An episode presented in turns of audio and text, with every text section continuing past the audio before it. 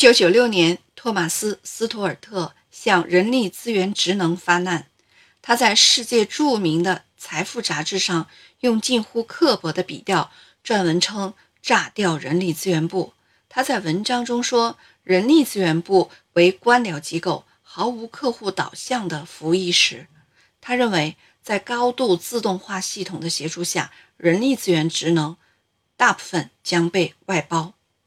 他向业界提出人力资源职能模块，如员工服务、像退休咨询、离职后新工作介绍、重新安置等，